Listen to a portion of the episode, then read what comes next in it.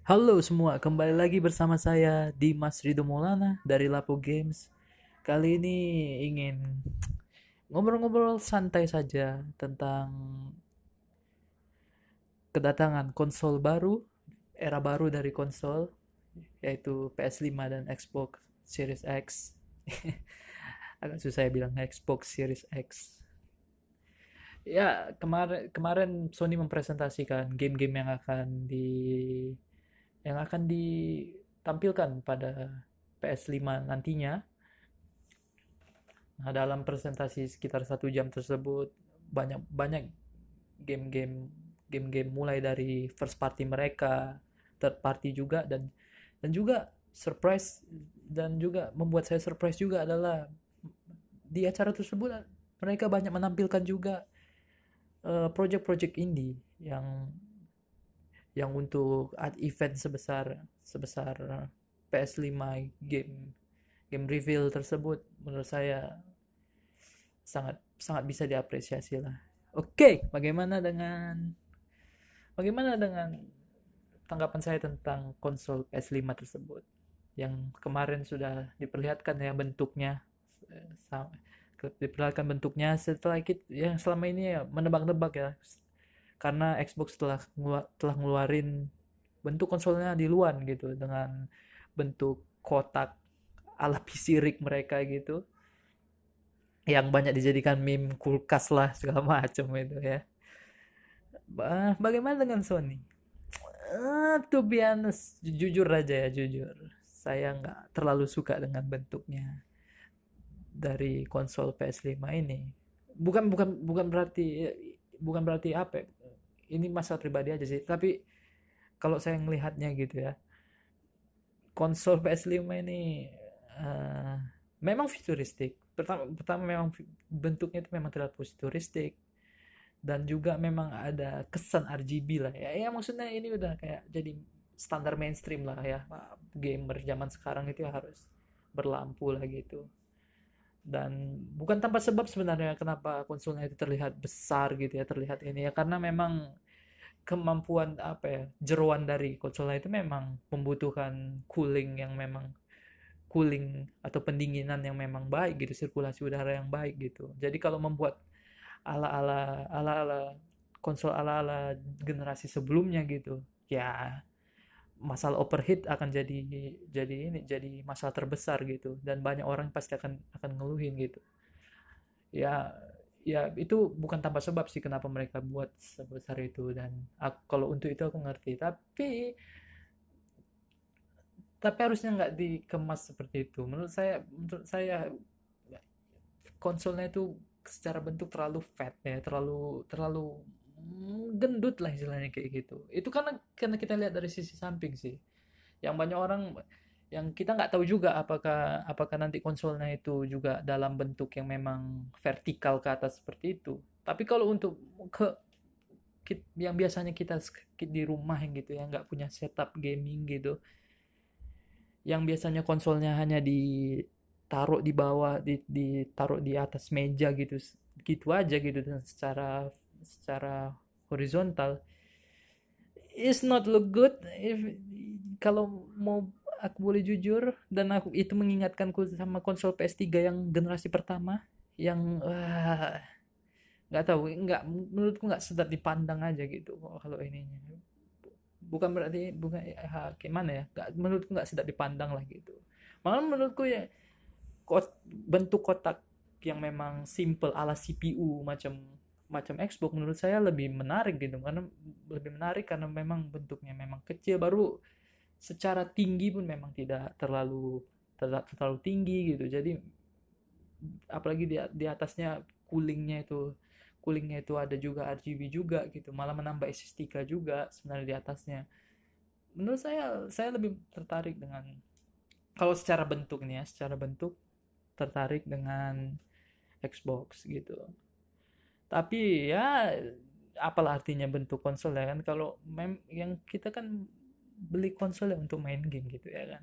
Jadi kalau memang kita nggak nggak menges kita mengesampingkan masalah estetika seperti saya gitu yang nggak sebenarnya estetika nggak jadi nggak jadi ini sih nggak jadi nggak jadi nilai utama lah gitu untuk membeli konsol gitu. Ya maksudnya asal dia jangan keterlaluan jeleknya ya nggak apa-apa sih gitu. Itu nggak konsol Sony PS5 nggak? Menurut saya masih masih bisa diterima lah gitu kalau kalau secara persepsi saya gitu. Hmm, apa yang sebenarnya baru apa sih yang yang sebenarnya PS5 ini kuat gitu? Gamenya pertama kita bicara gamenya sekarang ya. Eh, banyak banyak sekali first party reveal reveal dari PS5 ini yang akan game-game yang akan hadir di PS5 dari first party Sony. Uh, ada Spider-Man yang ada Spider-Man. Ada juga ada juga Demon Soul remake ada juga Ratchet and Clank.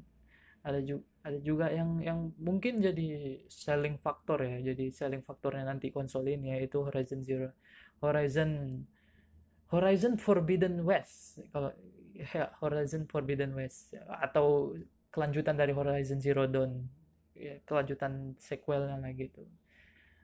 Dari Horizon Zero Dawn. Yang menurut saya sangat menurut saya itulah itulah gambaran next gen seharusnya gitu loh. Yang memang bisa Sony tampilkan maksimal gitu. Kenapa saya hanya bilang ke,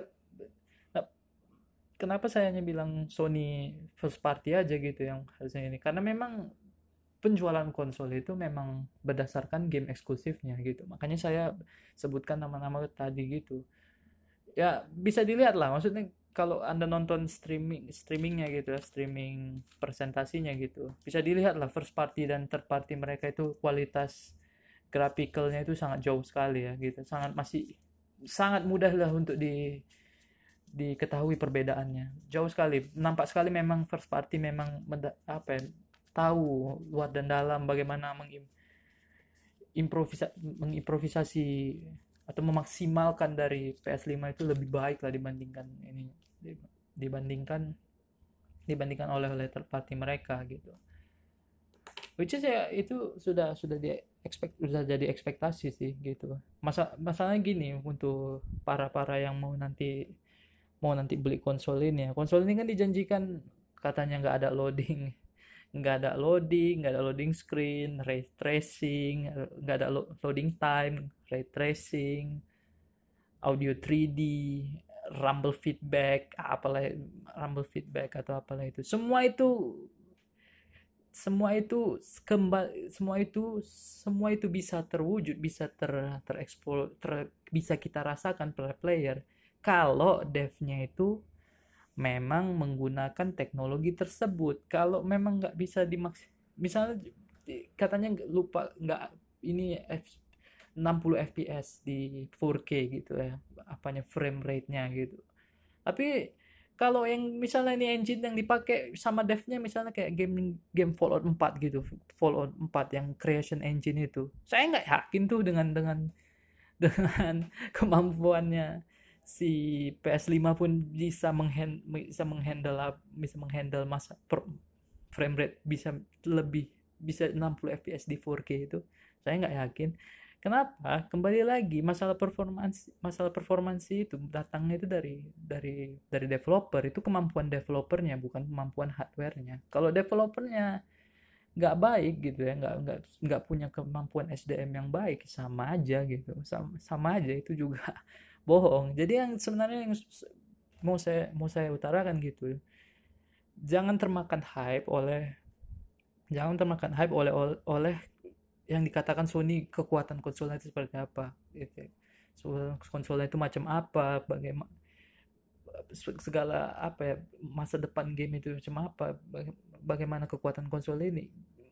Semua itu kembali lagi tergantung ke devnya gitu loh semua itu tergantung kembali lagi tergantung ke devnya bisa bisa melakukan improvisasi bisa melakukan optimasi optimisasi atau tidak. Kalau kalau nggak bisa melakukan optimisasi mau sebe sebaik apa pun konsolnya sama aja gitu. Jadi kembali lagi semua aspek semua elemen yang di feature yang dijanjikan oleh konsol suatu konsol ya kembali lagi ke tangan devnya. Apakah memang devnya bisa mengoptimisasi dan mengimplementasikan semuanya. Gitu.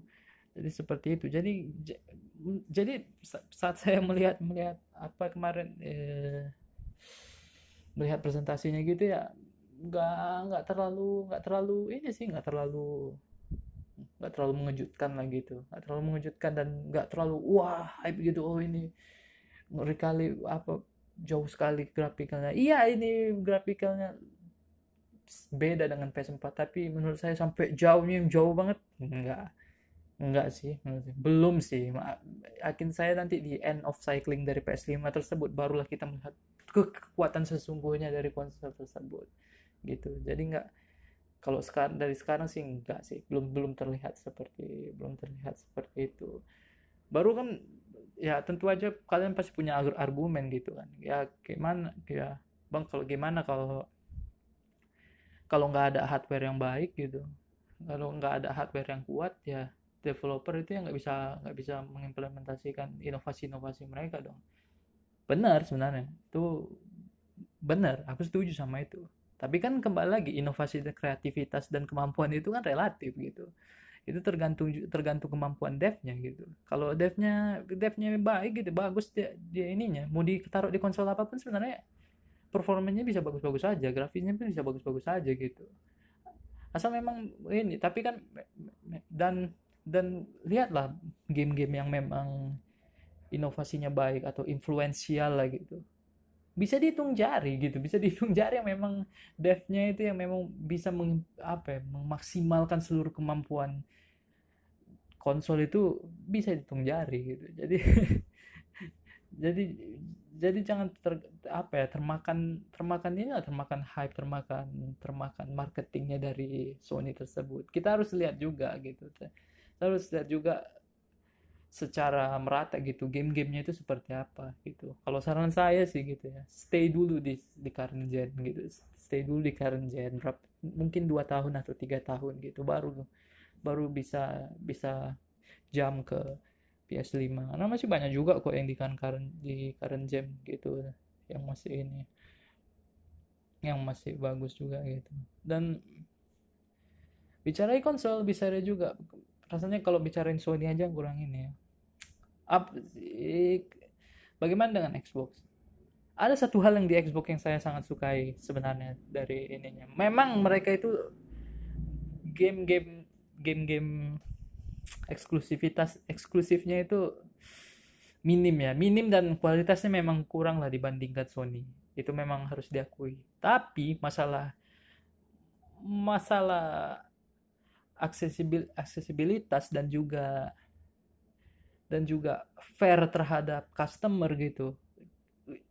Xbox sebenarnya punya fitur-fitur yang lebih menarik sih. Misalnya aja kayak fitur smart delivery mereka. Ketika misalnya ketika aku beli Cyberpunk di di PS, di Xbox One Series X sekali gitu Anda beli di Xbox One Series X ketika kau beli Xbox beli Xbox eh ulangi saya ulangi lagi ya. Kalau kalau anda beli Cyberpunk di Xbox One X yang Xbox current gen ketika nanti ada versi barunya di versi baru Cyberpunk di Xbox Xbox One Series X yang next gen mereka. Anda nggak perlu mengeluarkan biaya anda hanya hanya hanya perlu download upgrade-nya saja. Upgrade upgrade upgrade dari upgrade dari Xbox One seri Xbox One last gen ke next gen. Hanya seperti itu. Jadi jadi aku hanya bisa jadi hanya beli sekali satu game saja. Itu kan sangat membantu dan itu sangat apa ya customer friendly sekali. Dan itu fair kali karena menurut menurut saya gitu ya nggak nggak etis lah kita beli beli beli lagi game yang udah ada di library konsol kita. Hanya untuk mendapatkan upgrade misalnya frame rate atau cuman masalah resolusi itu nggak nggak nggak pantas kita dikenakan lagi 60 600 ribu 500 ribu 400 ribu. Itu nggak nggak ini sih nggak nggak apa sih. Baru baru baru library di Xbox di Xbox mereka. Jika kau punya Windows kau juga bisa ngaksesnya.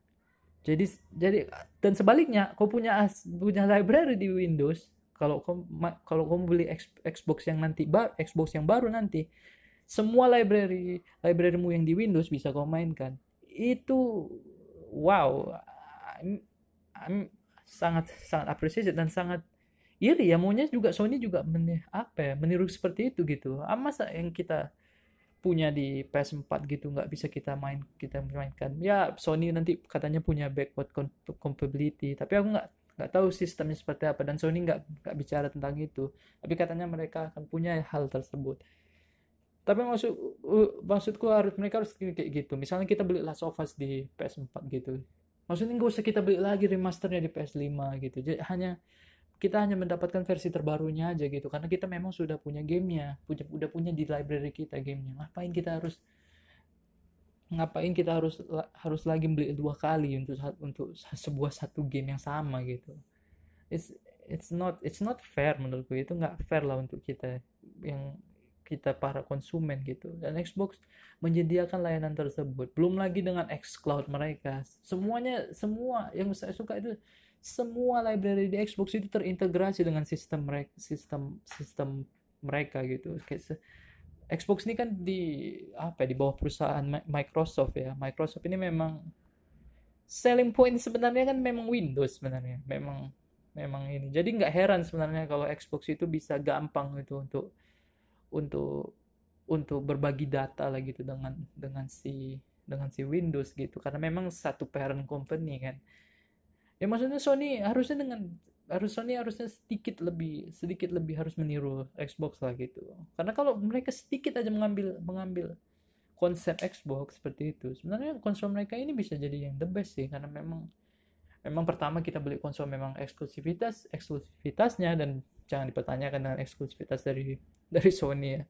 Banyak sekali dan dan harus saya akui memang beberapa ada yang biasa aja tapi ada yang biasa dan kadang menurut saya overrated. Tapi memang rata-rata game eksklusif eksklusifnya Sony memang memang sangat baik kualitasnya gitu. Jadi memang worth worth untuk kita membeli sekedar konsol mereka gitu. Ya di akhir kata gitu ya ya selamat selamat tinggal. Di akhir di akhir kata ini saya bilang selamat tinggal lah untuk konsol-konsol lama PS4 Xbox. Thank you sudah menemani waktu kami. Dan selamat datang di next gen. Fuck you next gen. Tengok Switch. Switch nggak butuh next gen, tapi bisa selama, bisa punya game bagus. Bye.